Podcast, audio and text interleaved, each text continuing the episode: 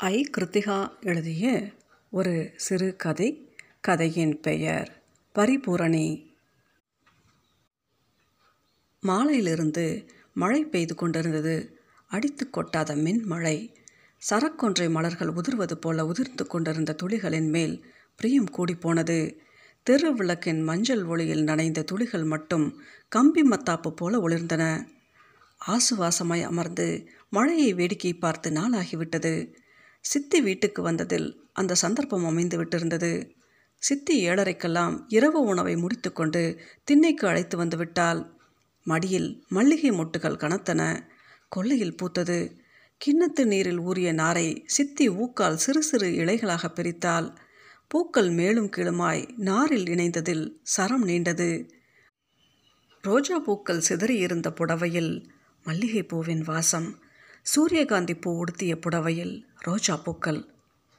சொன்னதும் சித்தி சிரித்து விட்டாள் நான் சூரியகாந்தி பூவா? கேட்க நல்லா தான் இருக்கு.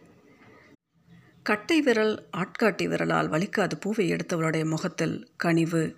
கழுத்து முறிப்படாது தொடுக்கும் லாவகத்தன்மை வாய்க்க பெற்றிருந்தவளுக்கு அந்த கனிவு இயல்பான மஞ்சள் நிறம் போல முகத்தில் பரவி கிடந்தது. ஒரு வாரம் தங்குற மாதிரி வா. அறக்க பறக்க ஓடக்கூடாது. கண்டிப்பாக சொல்லிவிட்டால் முதல் தூறல் போடும்போது கிளம்பும் மண் வாசம்தான் சித்தி. அது தனித்துவமான வாசம். அள்ளி முகரலாம் போல் இருக்கும். வாயிலிட்டு விழுங்கி விடலாம் என்று கூட தோன்றும். அந்த அழகும் நெருங்கி அமர்ந்திருக்கும் போது எழும் வாசமும் இனம் புரியாத பரவசத்தை உண்டு பண்ணும். மழையை பார்க்க இதமாயிருந்தது. மழைச்சாரலுக்கு ஜன்னல் கதவை அரைந்து சாத்தும் நகரத்து நாகரிகத்தனம் இங்கு பலிக்காது என்பது போல் முற்றத்தில் மழை பெய்து ஓரங்களை நனைத்தது. திண்ணையிலிருந்து எட்டி பார்த்தபோது கூடல் வாய் நீர் ஒரு ஓரத்தில் தொங்கிய குழாய் வழியாக ஒழுகி கொண்டிருந்தது. சித்தி கெட்டியாக தொடுத்த சரத்தை தலையில் சூட்டிவிட்டால் காதோறும் இழைந்த விரல்கள் சில்லிட்டன. நாற்பது வயசாச்சு அவளுக்கு. இன்னும் ஒரு முடி கூட நரைக்கல என்பாள் அம்மா. பாந்தமான உடலுக்கு அப்படித்தான் வாய்க்கும். சித்தப்பா அப்படித்தான் வைத்தாரா கேள்வி சட்டன முளைவிட்டது. நல்ல மனுஷன்தான் என்ன முன்கோவ ஜாஸ்தி. சட்டுன்னு பேசிடுவார். இவ மகராசி. சிரிச்சே கடந்துடுவா. சின்ன வயசுலேருந்தே அப்படித்தான். அம்மாட்ட கூட ஒரே ஒரு வார்த்தை பேசுவா. அப்பாட்ட ம் அவ்வளோதான். தலை அசையும். அதோட சரி. அம்மா சொல்லிக்கொண்டே போவாள். மழை பெஞ்சா கரண்ட்டு போயிடும். நீ வந்த மாயமோ என்னவோ போகாமல் இருக்கு. மஞ்சள் நிற காட்டன் புடவை உடலோடு ஒட்டியிருந்தது. இரு மார்புகளும் திரண்டிருந்தன. நாற்பதிலும் தளராத முளைகள் அளவான உயரத்திற்கேற்ற வடிவம்சம். சித்தப்பா சரியான பொருத்தம். ஃபோட்டோவை பார்த்ததுமே தாத்தா புருவம் உயர்த்தி விட்டதாக அம்மா அடிக்கடி சொல்வாள். நல்ல ஜோடி பொருத்தம். அமைஞ்சா இப்படி அமையணும் என்று கல்யாணத்துக்கு வந்தவர்கள் வாய் ஓயாமல் பேசினார்களாம்.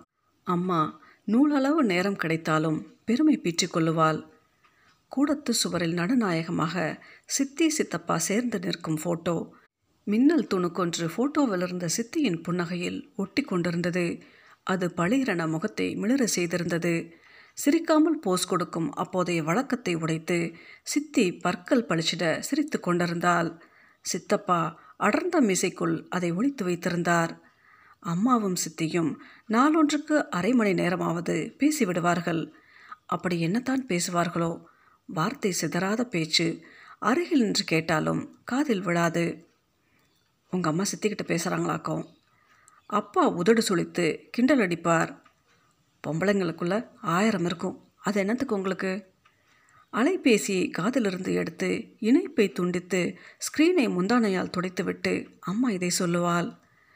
வானத்தில் வெள்ளி கோடொன்றை இழுத்தது போல பளிரென்று வெளிச்சம் முற்றம் கரும் குகைக்கான திறப்பு போல வாய்ப்பிழந்து கிடப்பதாய் நினைத்து கொண்டு சிறு வயதில் பீதியடைவதுண்டு இப்போதும் சட்டன அந்த எண்ணம் எழுந்தது.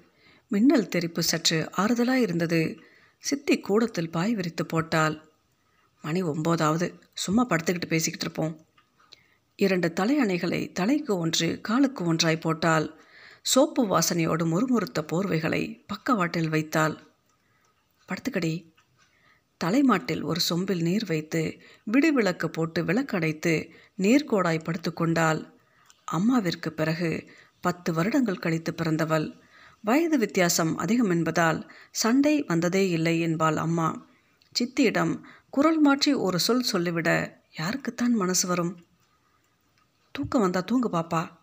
கதகதப்பான அருகாமையில் பெரும்பாலும் பாப்பா வானதி பெரியவளான போது அவளை தனியே படுக்க விட மனமில்லாமல் கட்டி அணைத்து படுத்துக்கொண்டாள் தீட்டெல்லாம் ஒன்னாக்குற அம்மாவின் புலம்பல் அவளின் ஒரு அதட்டலில் நின்று போனது. காலையில் எந்திரிச்சதும் தலையில் தண்ணி ஊற்றிக்கிற போதுமா? விரல்கள் தலை கோதின உதிராத குண்டு மல்லிகையின் வாசனை போல சித்தி அவளை வியாபித்திருந்தாள். இரவின் உறக்கத்தின் நடுவிலும் மல்லிகையின் வாசனையாய் அவள் சித்தியை உணர்ந்தாள். அவள் பிடிக்குள் அடங்கி ஒடுங்கிக் கொள்ள அவ்வளவு விருப்பமாய் இருந்தது மெத்தென்ற அவள் மார்பில் தலைப்பதித்து உறங்கிய போது அவளுடைய பருத்த முளைகளை சப்பி குடிப்பது போல கனவு வந்தது. குழந்தை போல் கடைவாயில் வழிய விட்டுக்கொண்டு உறிஞ்சி உறிஞ்சி குடித்ததின் காம்புகள் அலன்று போயின. மறுநாள் கனவை சொன்னபோது தண்ணீர் குடித்து கொண்டிருந்தவளுக்கு புறையேறிவிட்டது. என்னென்னு என்கிட்டயும் சொல்லுங்கடி. அம்மா கேட்டு சலித்து போனால் சொன்னால் திட்டுவாள். அதன் பிறகு சமயம் கிடைக்கும் போதெல்லாம் இதை சொல்லி சொல்லி சிரிப்பதுண்டு. இப்போதும் ஞாபகம் வந்தது. சித்தி அனிச்சையாய் நெஞ்சில் கை வைத்து கொள்ள என்ன சித்தி பால் கட்டிக்கிடுச்சா? வேணும்னா நான் குடிச்சிடவா? கேட்கும் போதே தாங்கவில்லை. இரு பெண்களின் கலகலப்பில் வவ்வால்கள் படபடத்து சாமி அறைக்குள் பதுங்கின. விடிவிளக்கு வெளிச்சத்தில் வானதி சித்தியின் விரல்களை கோர்த்து கொண்டாள். சிறு வயதில் சோறுட்டிய விரல்கள் பருப்பு சாதத்தில் நெய்யூற்றி குலைத்து பிசைந்து உள்ளங்கை படாமல் ஊட்டும்போது சித்தியின் முகத்தில் தாய்மை விகசிக்கும். விரல்களில் ஒட்டியிருக்கும் மசிந்த சோறு காய்வதற்குள் ஊட்டி முடித்து விடுவாள்.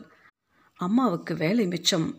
பாட்டி வீட்டின் சலுகைகளில் சித்தி சிறப்பு சலுகையாக கிடைத்திருந்தாள்.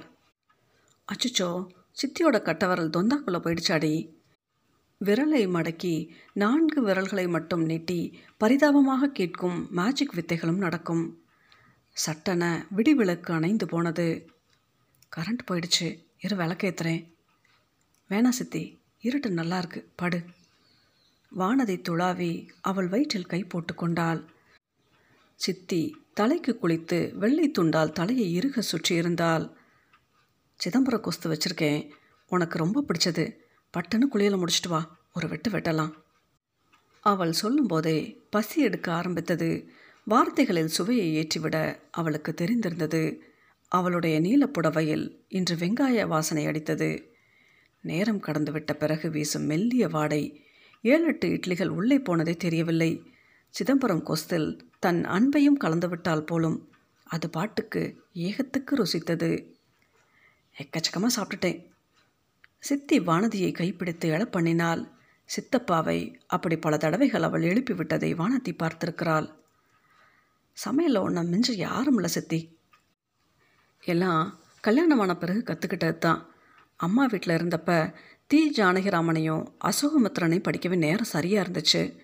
நிச்சயத்துக்கு அப்புறம் அம்மாவோட வற்புறுத்தலால் கொஞ்சம் கற்றுக்கிட்டேன் அதை வச்சே சமாளிச்சிடுவேன்னு அம்மாட்ட வாயாடிட்டு வந்தேன். ஆனால் இங்கே வந்தப்புறம்தான் அது தப்புன்னு தெரிஞ்சது. சித்தி யாரிடமோ சொல்வது போல மேலே பார்த்தபடி சொல்லி கொண்டிருந்தாள். கொள்ளை படிக்கட்டில் வந்தமர்ந்த காகம் தலையசைத்து கண்களை உருட்டி உருட்டி பார்த்தது. மணி பதினொன்னாச்சு. சொல்லிவிட்டு எழுந்து போனவள் ஒரு இட்லியை எடுத்து வந்து பீய்த்து அதற்கு போட்டால் காகம் நிதானமாக கொத்தத் தொடங்கியது. சித்தியின் கண்களில் ஒரு ஒளி விழிகளில் அத்தனை காரூண்யத்தை அவள் பெரும்பாலும் இப்படிப்பட்ட தருணங்களில் சுமந்து கொண்டிருந்தாள். மற்ற நேரங்களில் ஆச்சரியங்களை எதிர்பார்ப்பவை போல காணும் ஒவ்வொன்றையும் ஆச்சரியங்களாக்கிக் கொள்பவை போல அந்த கண்கள் மிதந்தபடி இருந்தன. பூக்களை பறிக்கும் போதும் அவள் கண்கள் ஒளி சூடிக்கொண்டன. வலிக்காத ஒரு வருடலை பூக்கள் அவளுடைய தொடு சுகத்தில் உணர்ந்திருக்கக்கூடும். காகம் பறந்து போக இயல்பாக திரும்பி வந்து தண்ணீரில் கிடந்த தோல் சீவிய வாழைக்காயை நறுக்கத் தொடங்கினாள். தினமும் வருமா சித்தி ஆமாம் உப்புமா இட்லி தோசை இந்த மாதிரி விதவிதமாக சாப்பிட பிடிக்கும். சர்ன்னு பறந்து வந்து உட்காந்துக்கிட்டு மடுக்கா பார்க்கும்.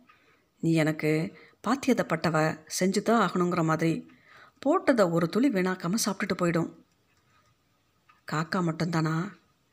யார் சொன்னா? சாயந்தரம் நாலு மணிக்கு மயிலார் வருவார். வந்து கிரில் கதவில் அழகால சத்தம் எழுப்புவார். கம்போ சோளமோ தினையோ கால் கைப்பிடி தூவி விடுவேன். சிறுதானியம் உடம்புக்கு ரொம்ப நல்லதுன்னு சொல்கிறாங்களேடி கண் சிமிட்டினாள். வானத்திக்கு அவளை கட்டிக்கொள்ள வேண்டும் போல் இருந்தது. அப்புறம் எப்போ தான் சமைக்க கற்றுக்கிட்ட மாமியார் கற்றுக் கொடுத்தாங்க. நுணுக்கமாக எல்லாம் செய்ய தெரியுது. புத்தகத்தை திறந்தா அதில் கரைஞ்சு போயிடுற. ஈடுபாடு இல்லாட்டி எதையும் செய்ய முடியாதுல்ல. அதுதான். இங்கே இடிக்குதுன்னு திடீர்னு ஒரு நாள் சொன்னாங்க பாரு. அன்னைக்கு ரசம் வச்சுருந்தேன். எடுத்து ஒரு சொட்டு வாயில் விட்டுக்கிட்டேன். ஒரே புளிப்பு. இன்றைக்கும் அந்த புளிப்பு என் நாக்கில் இருக்குது சட்டுன்னு சுதாரிச்சுக்கிட்டேன். என் மாமியாருக்கு இல்லாடி. பார்த்த நொடி என்ன குறைன்னு கண்டுபிடிச்சிடுவாங்க. விஷய ஞானம் அதிகம். குரு பூரணத்துவ நிறைஞ்சவராக இருக்கணும். அப்படி மட்டும் வாய்ச்சிட்டா அவர் அதை நமக்கு முழுமையாக கடத்தி விட்டுருவார்ல. உன்னை மாதிரி யோசிக்க நான் அறிவாளி இல்லை சித்தி. பொடி கழுதை. பேச்சப்பாரு சித்தி செல்லமாக குட்டினாள். சித்தப்பா இல்லாத வீட்டில் சித்தி ஒற்றையாளாய் எங்கும் நிறைந்திருந்தாள். தெருவிலிருந்து கொள்ளை வரைக்கும் முழுமையாக ஒளியோடிய வீடு அது. அவளின் இருப்பில் அது அவ்வாறு ஒளிர்ந்ததாக வானதிக்கப்பட்டது. முற்றத்தில் குழல் கம்பி இடுக்குகளின் வழியே கசிந்த வெயிலில் நீர் சொட்டும் கூந்தலை முதுகில் படரவிட்டபடி குரட்டில் அமர்ந்து நீலபத்மநாபனின் பள்ளிக்கொண்டபுரத்தை வாசிக்கையில் புனத்தில் குஞ்சப்துல்லாவின் மீசான் கற்களை வாசிக்கையில் மலர்வதியின் தூப்புக்காரிக்கு கரிக்கும் நீரை கண்களில் தேக்கி அமர்ந்திருக்கையில் ஒளிப்பாறையை செதுக்கி செய்தது போலத்தான் என்ன தோன்றும். சில பேருக்கு மனமும் குணமும் அப்படி இயற்கையாகவே அமைந்துவிட்ட வாகு அது. வந்து இங்கே கூட கொஞ்ச நாள் இருக்கலாம்ல. அம்மாவின் புலம்பல்களுக்கு அளவே இல்லை. அடர்த்தியான சிவப்பு நிறத்தில் ஸ்டிக்கர் போட்டு வச்சுக்குவா. அது எல்லோருக்கும் பொருந்தாது. ஏன்? எனக்கே அது சகிக்காது. ஆனால் அவளுக்கு அவ்வளோ பாந்தமாக இருக்கும். நல்ல பழுத்த மிளகா பழத்தை நறுக்கி வச்சுக்கிட்டாப்ல. இப்போ கருப்பு பொட்டு தான் குரல் அடிக்கும் பேச முடியாது. தெருப்பிள்ளைகள் அவ்வப்போது வருவதும் போவதுமாய் இருந்தனர். பொடிசு பொட்டாய் சிண்டு சிமிடாய் நிறைய பிள்ளைகள் அத்தை அத்தை என்ற சித்தியை சூழ்ந்து கொண்டன. மாலையில் கூட முழுக்க கீச் கீச் குருவிகள் போல குழந்தைகள் சித்தி பாடம் சொல்லிக் கொடுத்தால் தலை பின்னிவிட்டால் கை நிறைய உப்புக்கடலையும் பொரியும் கொடுத்தால் மடியில் வைத்து கொஞ்சினாள். சிம்மாசனம் போல மடி. அதில் பொருந்தி போய்விட்ட குழந்தைகள். அவர்களிடம் அவள் பேசிக்கொண்டிருந்த போது வியப்புக்குரியன்று அவள் முகத்தில் நிரந்தரமாக குடிக்கொண்டிருந்ததாய் வானதிக்கு தோன்றியது. சித்தி ஏதேதோ மூட்டை கட்டி வைத்திருந்தால் கிளம்பும் போதான ரகளை எப்போதும் உண்டு. அது சிறு பிராயத்திலிருந்தே வழக்கமான ஒன்றுத்தான். அழும்போது சித்தி வரணும் சித்தி வரணும் என்ற வார்த்தைகள் அச்சிலிட்டவை போல சீரான இடைவெளியோடு வரும். சில நேரம் அம்மாவிடம் முதுகில் சாத்துப்படி வாங்கியதும் உண்டு. சித்தி கொஞ்சி குழாவி சமாதானப்படுத்துவாள். வளர்ந்த பிறகு வார்த்தைகளில்லாத அழுகை அழ கற்றுக்கொண்டாள். முதல் தடவையாக தனியாக போகிற கிளம்புறச்ச? அழுது ஆர்ப்பாட்டம் பண்ணாத? வளர்ந்த பிள்ளைய லட்சணமாக வந்து சேரு. அம்மா ஆயிரம் தடவைகள் சொல்லி அனுப்பியிருந்தாள். பஸ்ஸில் ஏறும் வரை தாக்குப்பிடித்தால் போதும். பிற்பாடு முகத்தை திருப்பி வெளியே பார்ப்பது போல நின்றோ. அமர்ந்தோ கொண்டால் சௌகரியமாகிவிடும். சித்தி இன்னொரு பையை கொண்டு வந்து வைத்தாள். இதில் மணத்தக்காளி வத்தலும் கொத்தவர வத்தலும் இருக்குது உனக்கு ரொம்ப பிடிச்சது. குனிந்து வைத்தவளுடைய முதுகு குலுங்கியது. சித்தி நிமிர்ந்தவளுடைய கண்கள் கொட்டின. அடக்கியதில் பீரிட்ட அழுகையை அவள் முந்தானை வைத்து நிறுத்த பார்த்தாள். தோள்பட்டைகள் ஏறி இறங்க அவள் மாலை நேரத்து குழந்தைகளின் ஒட்டுமொத்த சாயலை முகத்தில் தேக்கியிருந்தாள். உள்ளிருந்த ஒன்றை கோடிட்டு காட்டியது போல் இருந்தது. சித்தி பரிபூரணி.